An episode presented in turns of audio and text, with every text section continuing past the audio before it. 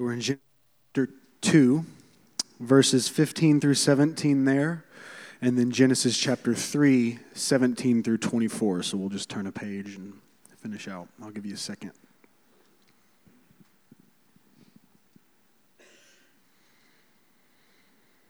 Verse 15. The Lord God took the man and put him in the Garden of Eden to work it and keep it. And the Lord God commanded the man, saying, you may surely eat of every tree of the garden, but of the tree of the knowledge of good and evil you shall not eat. For in the day that you eat of it, you shall surely die. Verse 17.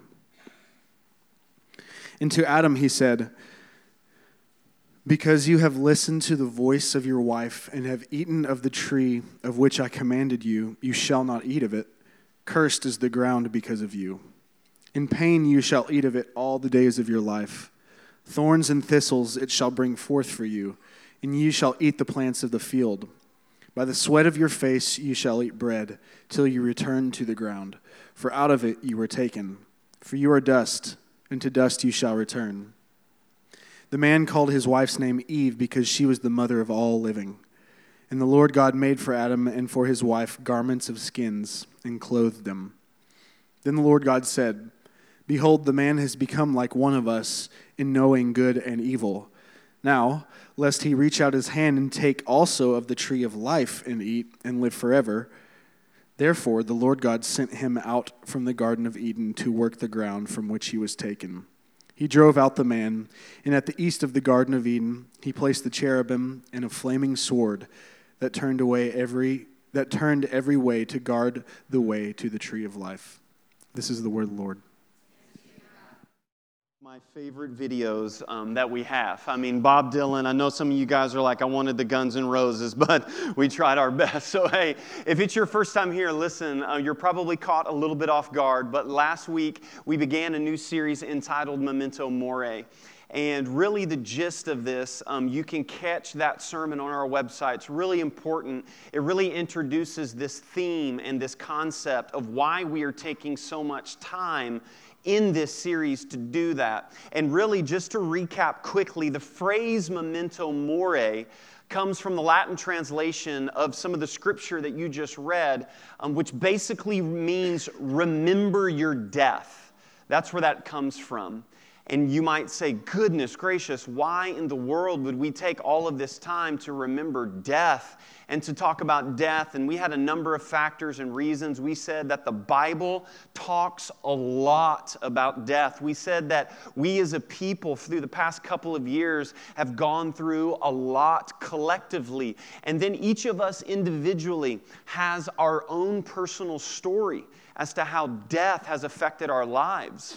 But we said and learned in Psalm 90 last week that Moses has in Psalm 90, verse 12, this little verse that says, Teach us to number our days so we might gain a heart of wisdom.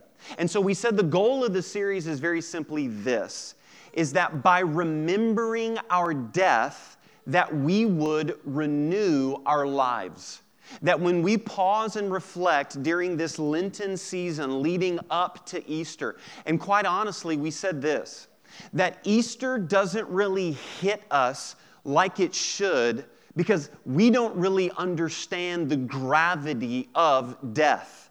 And we said this that if death is not a problem, then Jesus is not a solution. And so, what we're doing is we're pausing and we're looking at that. And we're asking a number of questions each week. And maybe to set us up where we're going, this will be a little bit helpful. Um, a few weeks ago, my wife was with the kids, and it was a beautiful weather over the past couple of weeks and they spent some time and went to the local city cemetery so the kids could walk around and ride their bikes. Now, that's not just to be morbid. Um, if you're a parent, it's actually a really great place to do that because you don't have to worry about cars and this, that, and the other. And the kids get to kind of run around. And there's always good conversation, and we find the really old headstones that have really old dates on it and stuff. And if you remember, we talked about that one of the reasons why God started stirring this series in my heart was the passing of Courtney's grandmother, Donna, our Gaga. And she passed away from a brain aneurysm, and it just affected our lives like death does. And it really affected our kids because now somebody was gone.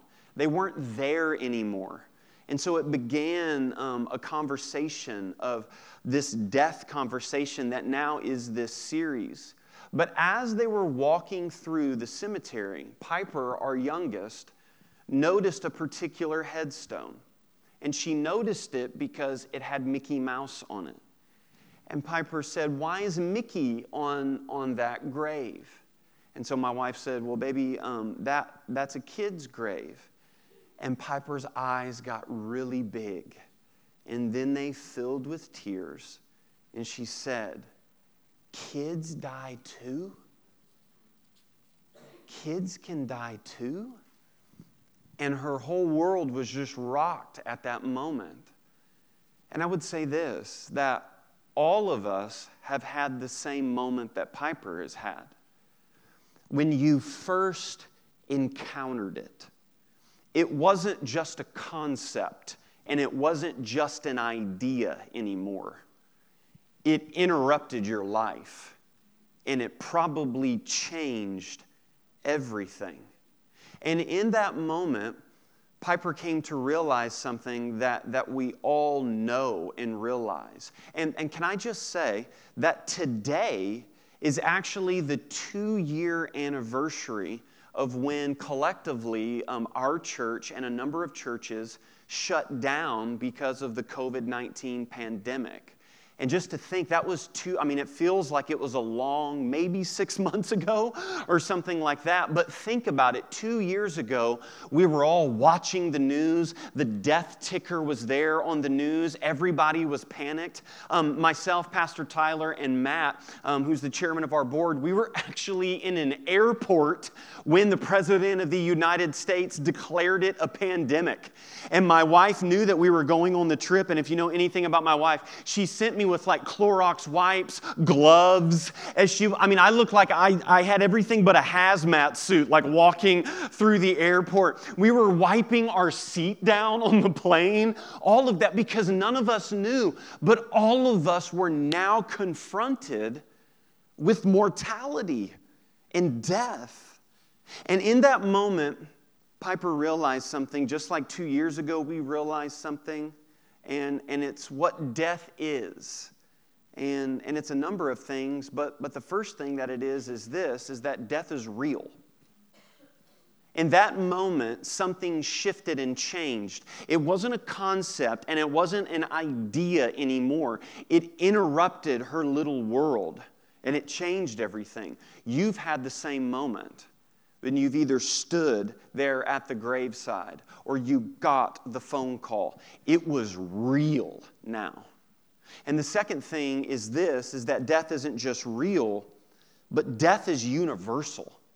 Um, I did a little bit of studying this week, and did you know that every people group and every ethnicity have some sort of story about the origins of death? Now, think about this every people group, whether that's an unreached people group who live in the tribes and the jungle of the Amazon, all the way to high tech, you know, Elon Musk, we're going to the moon, all of that stuff, because death is universal. And I looked up the stats, and here it is 65 million people die every year. That is 178,000 people each day, 7,425 people each hour, and 120 people every single minute. It's universal.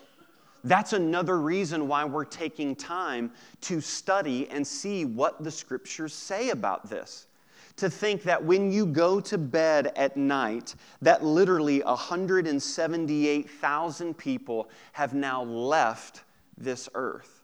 If you think about that, and you think about how everything shut down for COVID 19, and you think about how many people will die today, that should gain our attention.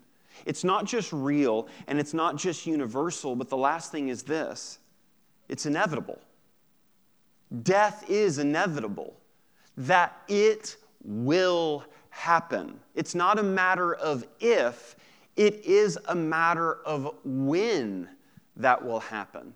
And do you know what's interesting? I had a conversation this week with somebody who was not a believer and they're sort of just peeking over the fence at Christianity. And I love having those conversations because as a pastor, sometimes I feel like a fish in a fishbowl. I'm just like all around Christians all the time and stuff like that. And so I love being around people who aren't a believer because I love the questions that they have. And so, as we were talking about the series, they were very intrigued. Why are you doing that? This, that, and the other.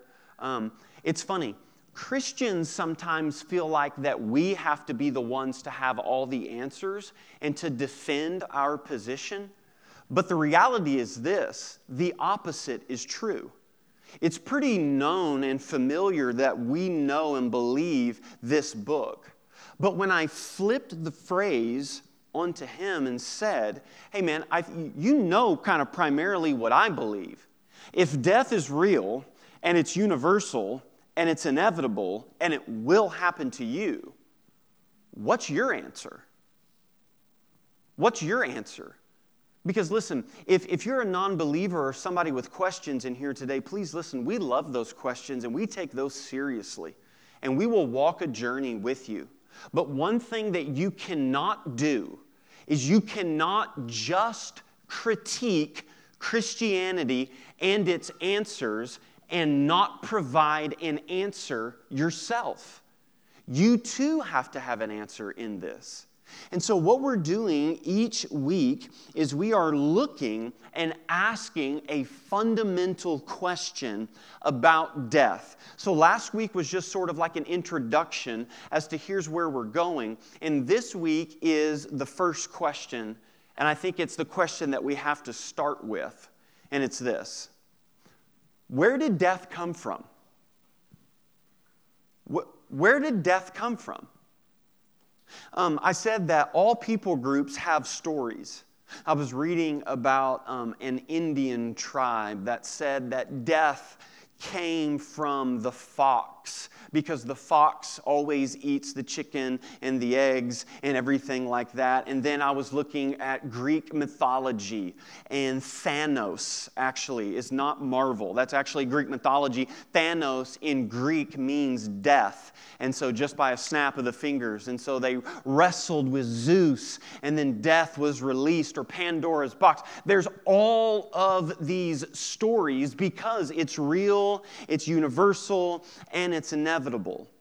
But the reason why I think we ask, where did death come from, is deeper than that. It's not just um, an origin story, but the reality, I think, is this death seems wrong. That's why we ask the question. Death seems wrong. No matter, listen, I worked um, at a funeral home part time for about five or six years. I was in house chaplain. I was around death. Being a pastor, nobody's probably attended more funerals than me.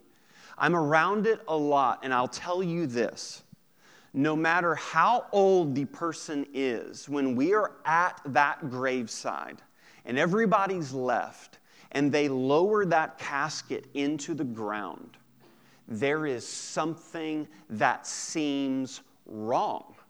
There is something that seems wrong about that. Why did the life have to end? Why did they leave? Why am I left with this grief and this heartache? Will this ever go away? Will I, I mean, it literally opens up all of these major questions in life. And what if I told you this? What if I told you that Jesus agrees with that statement, that death seems wrong? You see, maybe you're not a Christian in here, and, and, and, maybe you've gotten some sort of picture of Jesus that is this angry guy who's out to get you when you break the rules. And so he's like this God with a mag. He's kind of like Sid from Toy Story. Remember that? Like breaking the toy, like doing. That's your image of God. And, and can I just tell you, nothing could be further from the truth. But we know um, that Jesus had friends. And one of Jesus's best friends was a guy named Lazarus. And in the Gospel of John, we have this scene when, when Lazarus dies and Jesus goes to the grave. And when Jesus saw her, which is one of Lazarus' sisters, weeping, and the Jews who had come with her also weeping, he was deeply moved in his spirit and greatly troubled. Listen, anytime in the original language, that's a massive sentence. But anytime it refers to Jesus being deeply moved and greatly troubled, our ears should sort of perk up. And then there's this. And he said, Where have you laid him? And they said to him, Lord, come and see. And here it is the two words that we all memorized in Sunday school so we could get the sticker, right? Jesus wept. Do you know the massive theological implications that come from just those two words? That Jesus Christ, literally God in the flesh, is at his best friend's grave. He is there. He is seeing everyone cry and weep. And when he sees Lazarus' tomb, he cries. And listen, don't try to just like make this all, well, the reason why, Jason, Jesus wept is because of the incarnation and the hypostatic union. And the, okay, I don't want to hear any of that. I don't want to hear that. Jesus had a friend and his friend died and Jesus was sad. Jesus was sad. But do you know actually what the phrase means, greatly troubled? Oh, this is good. This is like we're like we're at the beginning and I'm ready, okay? I don't know if you're ready, but I'm ready. The phrase greatly troubled actually literally translates very angry. Very angry. That changes things. That changes this whole story. Why is Jesus at the grave of his best friend and he's crying and he's heartbroken, but deep down inside, he is angry? Now, I see Jesus' tears not like, oh, Lazarus, why did you have to go, like this, that, or the other. I almost see Jesus maybe clenching his fists and the tears rolling down his eyes maybe his eyes getting a little bit red and bloodshot, and he is angry. Why is Jesus angry? Well, as we ask the question today, where did death come from? And we have now set it up. The first point is the answer as to why Jesus was angry. Because death was never the original design. That's worth repeating. Death was never the original design. If you have no knowledge of the Bible, if you don't know anything that's going on today and you think we're a bunch of weirdos, it's all right, we're weird, you're weird too, okay? All right? But you need to know something that the way the world is now was never the way that it was intended to be. That's why when we stand at the graveside or when a life comes to an end, we ask, why? Why does it have to be this way? And the scripture that was read to you is what we're going to walk through. Genesis chapter 1 starts with the beautiful phrase, In the beginning, God created the heavens and the earth. And, and we're introduced to this God that creates the cosmos. And He's a creative God. And He's speaking things and it's happening. But the constant refrain, it's almost like a cadence. If you were to read Genesis 1 and 2 like an orchestra or like a symphony, everyone's in tune. Everything is beautiful. And there's this pace, there's a cadence. And it all rests and comes down to, and it was good and it was good, and it was good. That might be a hit. That might be a radio hit. And it was good. And then we see this. Genesis 2 talks about God creating the first man in his image and likeness. And then it says this And the Lord God commanded the man. If you have uh, a pen, you need to underline the Lord God commanded. It's a big deal. This is the first time Everything's getting created. Everything is happening. This is, this is for you Bible nerds, the very first command in all of the Bible. And the Lord God commanded the man, saying, You may surely eat of every tree of the garden, but of the tree of the knowledge of good and evil you shall not eat. Here it is. For in the day that you eat of it, you shall surely die. Now, there is a ton in that one verse. And, and all great students of the Bible need to ask questions, okay? So, number one, when God says, In the day that you eat of it, you will surely die, how would Adam know what God is talking about? Because death hasn't happened. Adam has no reference point of what this word or die or death means. But God says, don't eat of this tree. The second question, right? And this is what Dan Brown and the Da Vinci Code and all that. What is this tree, right? What is this tree? We see in the garden there's a number of trees, but there's two particular ones. There's the tree of life, and then there's the tree of the knowledge of good and evil. Now, God said that you can have every tree but one. And, and we always point this out, okay? For those of you who think that God is just about rules and keeping you from having fun and my dating life and want, want, want, all of this stuff, how many trees were in the garden? We don't know, okay? It was a lot. It was a lot. How many trees did God say to not eat of? One, One tree, right? So, this is how you study the Bible. You step back and you go, huh it appears that God's permission far outweighs God's restriction. That is a massive point for us to understand. And why did God give Adam a choice? Why even put the tree in the garden, right? Ah, this is the question that many theologians ask, and there's a number of answers, and most of them are bad, okay? Because, ready? I'm going to give you the answer that probably no pastor's ever told you before. You ready for this? Ready? I don't know. Good with that? All right. I have some thoughts. Um, you see, at some point, Adam needed to have a choice as to why to follow the commands of God. So, Adam's not a robot. Adam's not, yes, God, I will obey you, and then everything's working perfectly. There's a choice there. Why? Because true love requires that. For Adam to really love this God and to really see that this God's ways are good, Adam has to choose. I will not do this, and I will do this. Not so God will love me, but because He already does. Because everything in this creation is good and perfect and right. And so we see that there is a choice now for Adam.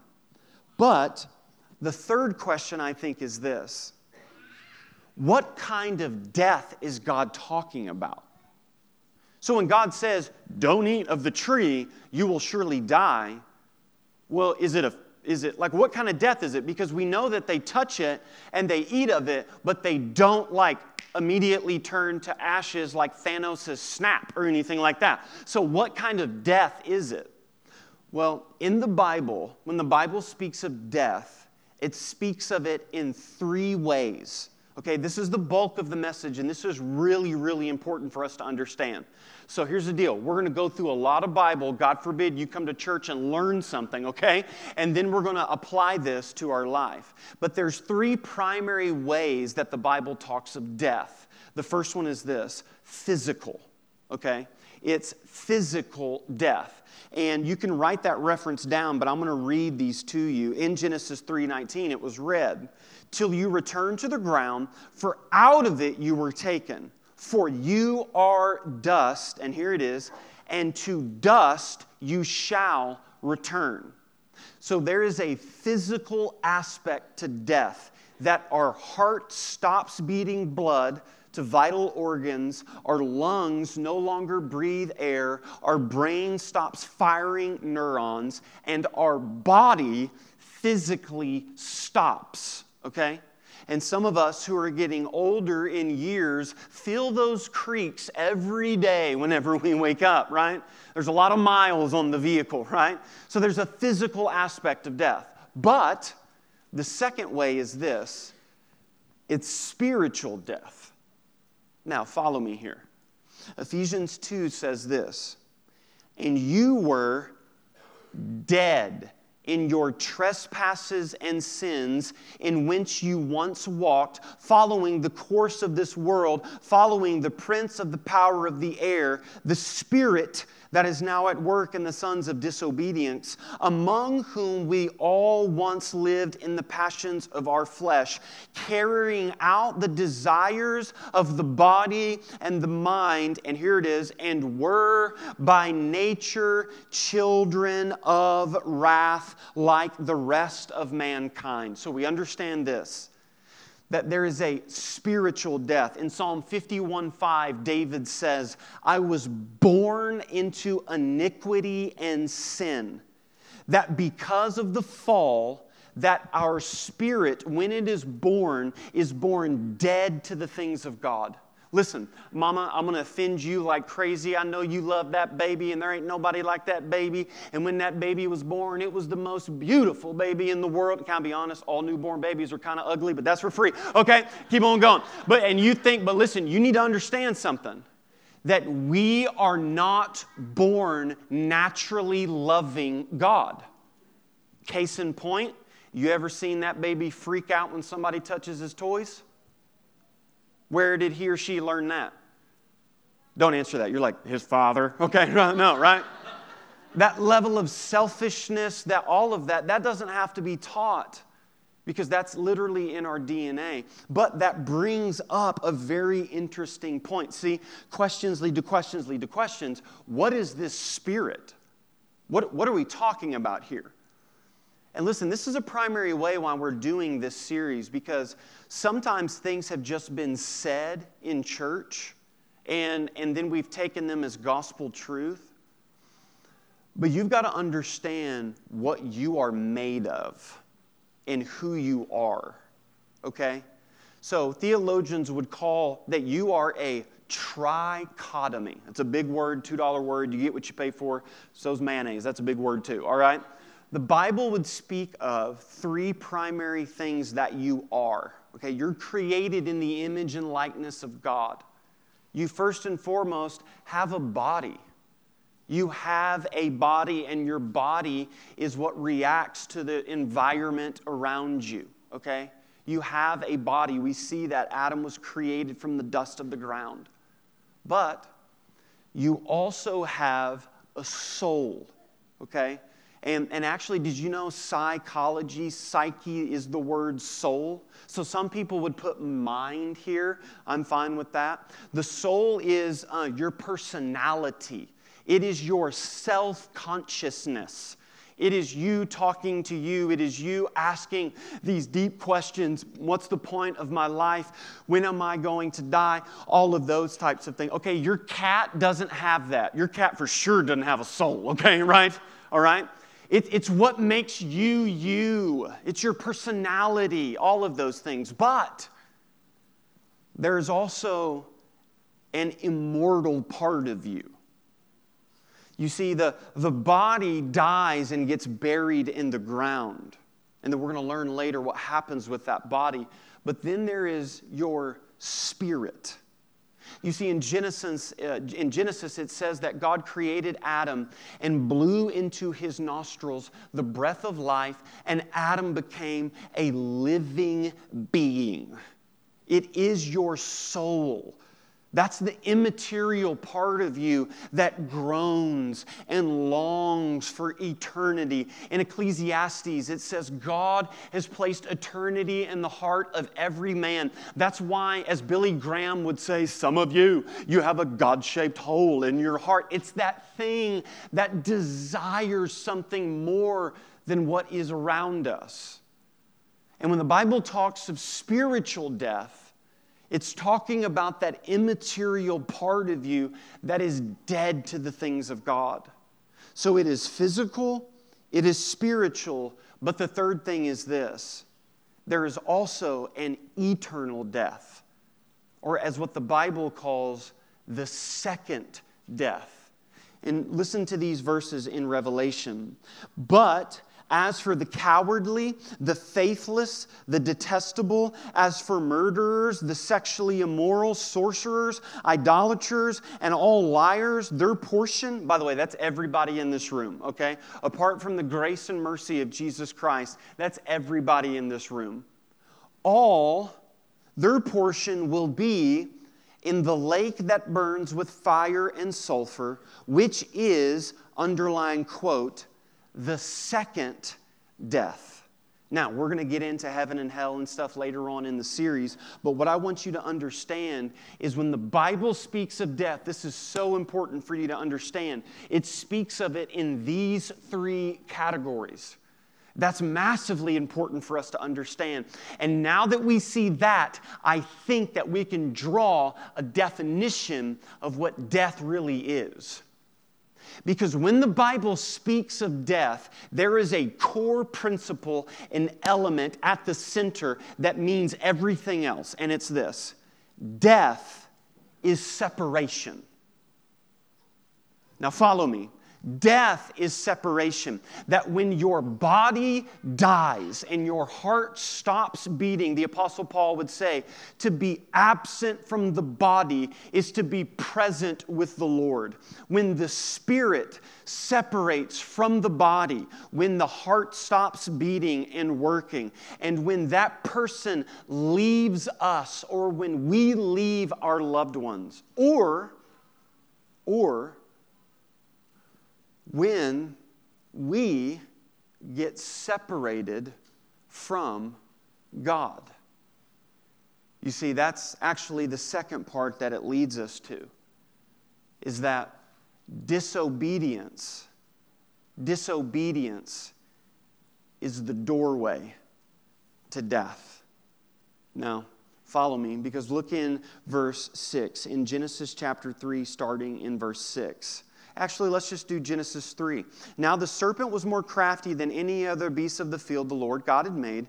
And he said to the woman, Did God actually say that you shall not eat of the tree in the garden? And the woman said to the serpent, Oh, we may eat of the fruit of the tree that's in the garden. But God said, You shall not eat of the fruit of the tree that is in the midst of the garden, neither shall you touch it, lest you die. We've been through this. God didn't say anything about touching it. It was probably a good idea not to, but here's the point she was adding to God's word.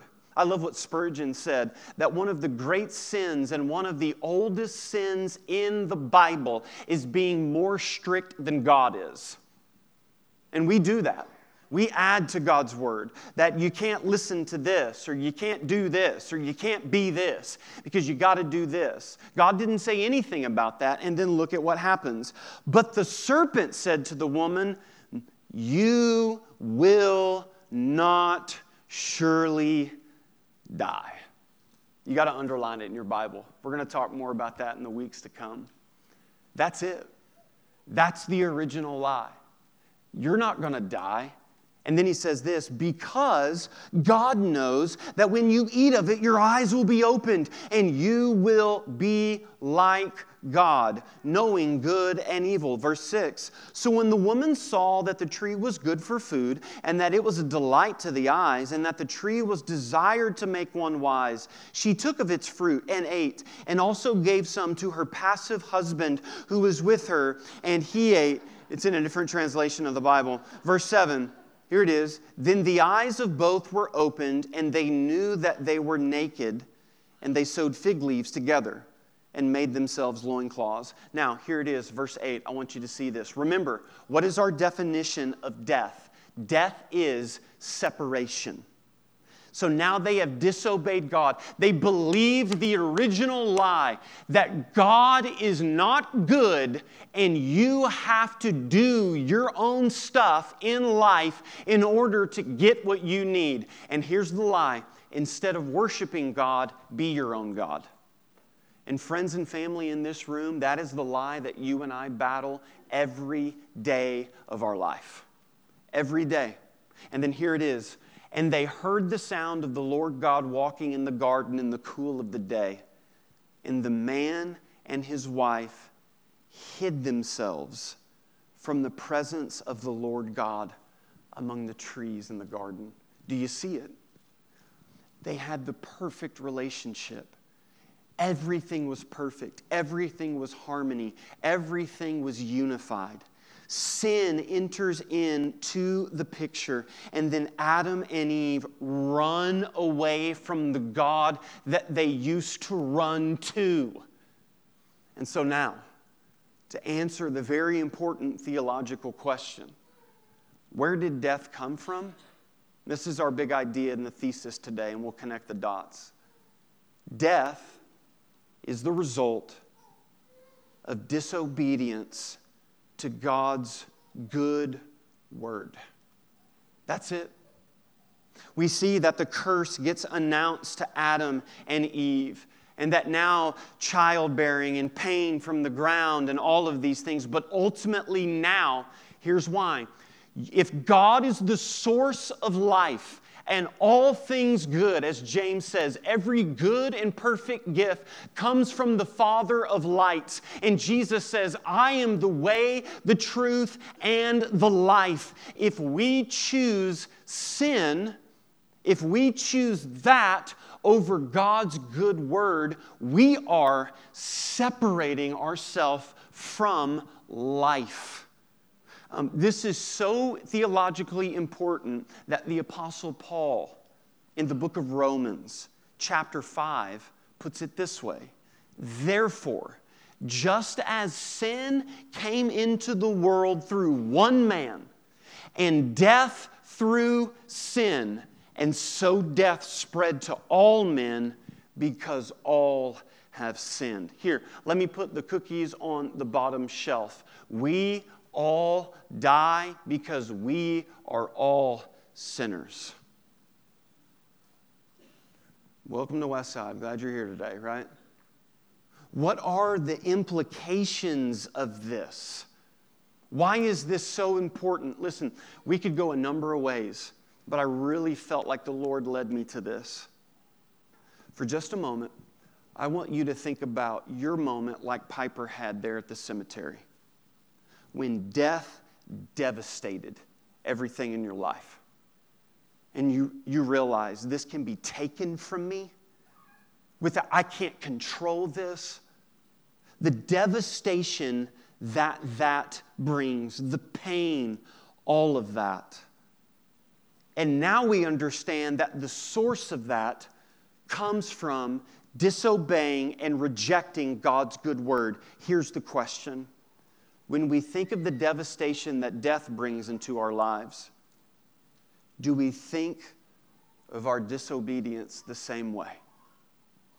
Now, please listen to me that pain that you feel and that grief and that heartache when you understand the separation from your loved one, do we have that same gravitas and do we view God's good word as life and life in its fullest? And do we have the same feeling and perception of our disobedience as the devastation that death has? There's a scene in the Gospels when Jesus is teaching, and everybody gets mad at him. Um, if, if preachers actually preached like Jesus, that everybody would leave kind of mad sometimes, okay? And in John 6, he's teaching, and everybody starts to leave and turn away. And Jesus turns to his disciples and says this After this, many of his disciples turned back and no longer walked with him. So Jesus said to the twelve, Do you want to go away as well? And then Simon Peter answered him and said, Lord, to whom shall we go? Now, here it is, guys. This is it. This is my whole sermon. You have the words of eternal life. And we have believed and have come to know that you are the Holy One of God. Let's tie all of this together. We understand that death was never a part of the original design, that our God is good and everything that He makes is good. Our first parents, Adam and Eve, disobeyed God and they wanted to be God rather than worship God. And through that act of disobedience, death enters in and touches everything now in creation. But our God is still there. Our God has not left us in the story. And we understand this that Jesus and his words are very life itself. Listen, I think I can summarize it this way. What if you go to the doctor tomorrow and you are diagnosed with a critical illness? But there is good news. The bad news is, is that this illness will lead to your death. There is no getting out of that. But the good news is, is that there is a medication.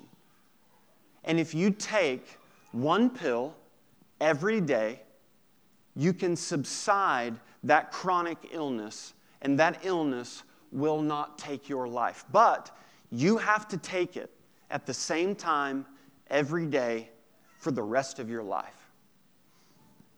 Here's my question to you Would you forget to take it? Would you ever forget to take it?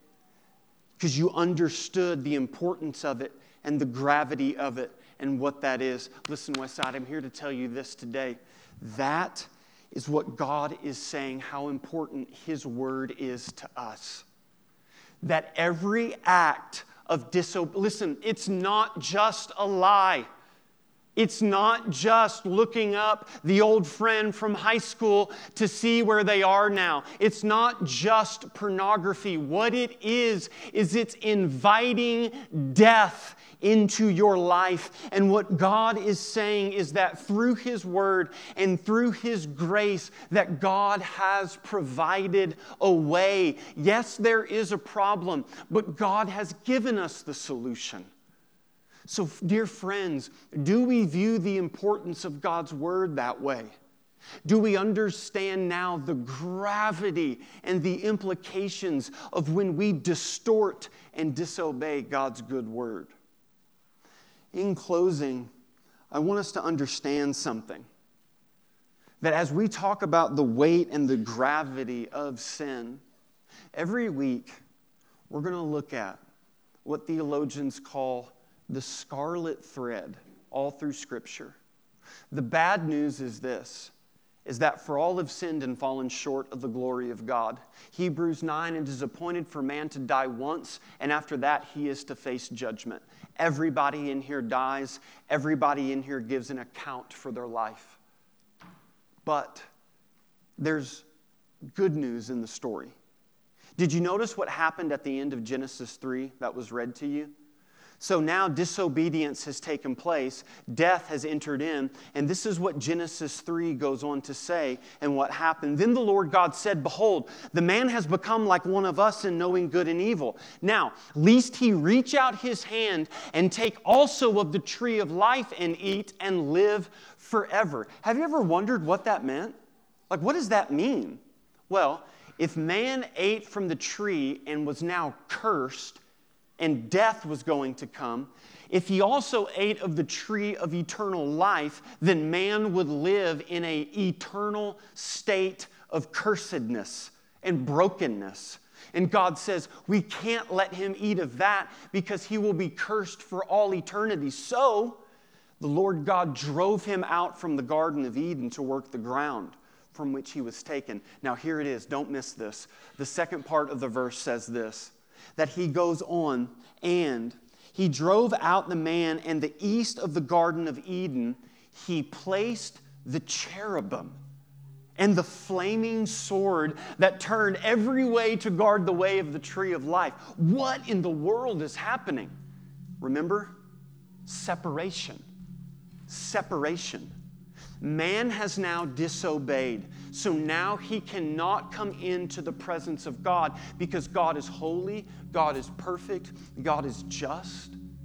So now, east of Eden. And he puts an angel cherubim, are a big deal in the Bible. They're the warrior angels. And he has a flaming sword that goes back and forth every way, symbolizing this nobody can enter into life now. Death now reigns because through one man, and it reigns for all. Did you know that this cherubim in this scene was such a big deal? That when God had Israel and they were in the desert and He created the temple, and then then finally the main temple where the presence of God was. It was supposed to represent Eden. Only the high priest could go into the temple one time a year. And he would go into the temple and have a rope tied to his foot because if they heard him die, they would drag his body out because God's presence is holy and it's perfect. And on the curtain of that temple, where the Ark of the Covenant was, the very presence of God, God told Moses to design the curtain like this. Moreover, you shall make the tabernacle with 10 curtains of fine twined linen, and blue and purple and scarlet yarns, and you shall make them with cherubim skillfully worked into them. It was a symbol for God's people, for all of history, that that cherubim with that sword represents we cannot gain eternal life. We are separated. Sin separates, death is separation. Oh, but praise be to God. In the beginning was the Word, and the Word was with God, and the Word was God. And behold, the Word became flesh, and it dwelt among us. And we have seen His glory, the only glory as from the Son of the Father, full of grace and truth. And Jesus lives the life that we could never live. And then on that Friday, He is illegally tried. He has a crown of thorns put on His head, the same thorns that God said would fight back to Adam. And he's beaten and he's whipped and he's mocked and he's hung naked on the tree, just like Adam and Eve were naked there. And he is crucified and he dies and gives up his spirit. But oh, praise be to God that when Jesus dies, and behold, the curtain of the temple was torn in two from top to bottom, and the earth shook and the rocks split. Why is that significant? Because the only way to get back into the presence of God was to absorb the sword. And we know that Jesus had a sword pierced his side and his heart and the water sack bled out, and the temple curtain tore, symbolizing this that now life is available through Jesus Christ. That death does not have the final word. That the court that the curtain was torn from top to bottom, not bottom to top, symbolizing not that we made our way to God through our good behavior and everything good that we do, but from top to bottom, symbolizing that God made his way to us. all. this is the good news. And the good news is this that Jesus Christ took on death by living a perfect life of obedience, dying on the cross, and being raised from the dead on the third day. Disobedience brought death, but obedience brought life. And that's good news for us today. But do we understand now? Why would we reject this? Why do I sometimes value your opinion over God's? Why sometimes do we reject God's goodness and pursue our own glory? Do you see now the gravity of sin and the separation that it causes? For a reflection, this is the application that we have today. I have a number of questions. The first one is this How does this biblical view of death change your view of death? It's different now. The physical, the spiritual, the eternal. This is real. This is inevitable. It's universal. The second question is this Where am I inviting death into my life through disobedience to God's word? Do you know what I thought about? With it being two years from the anniversary of COVID and everything, all of the precautions that we went through in the very beginning, there were so many questions. There was fear everywhere. There were masks, there was hand sanitizer, there was gloves, there was, I mean, there was everything like that. Because death, death was on the loose. I might carry it, you might carry it. Oh no. What if we viewed our life that way?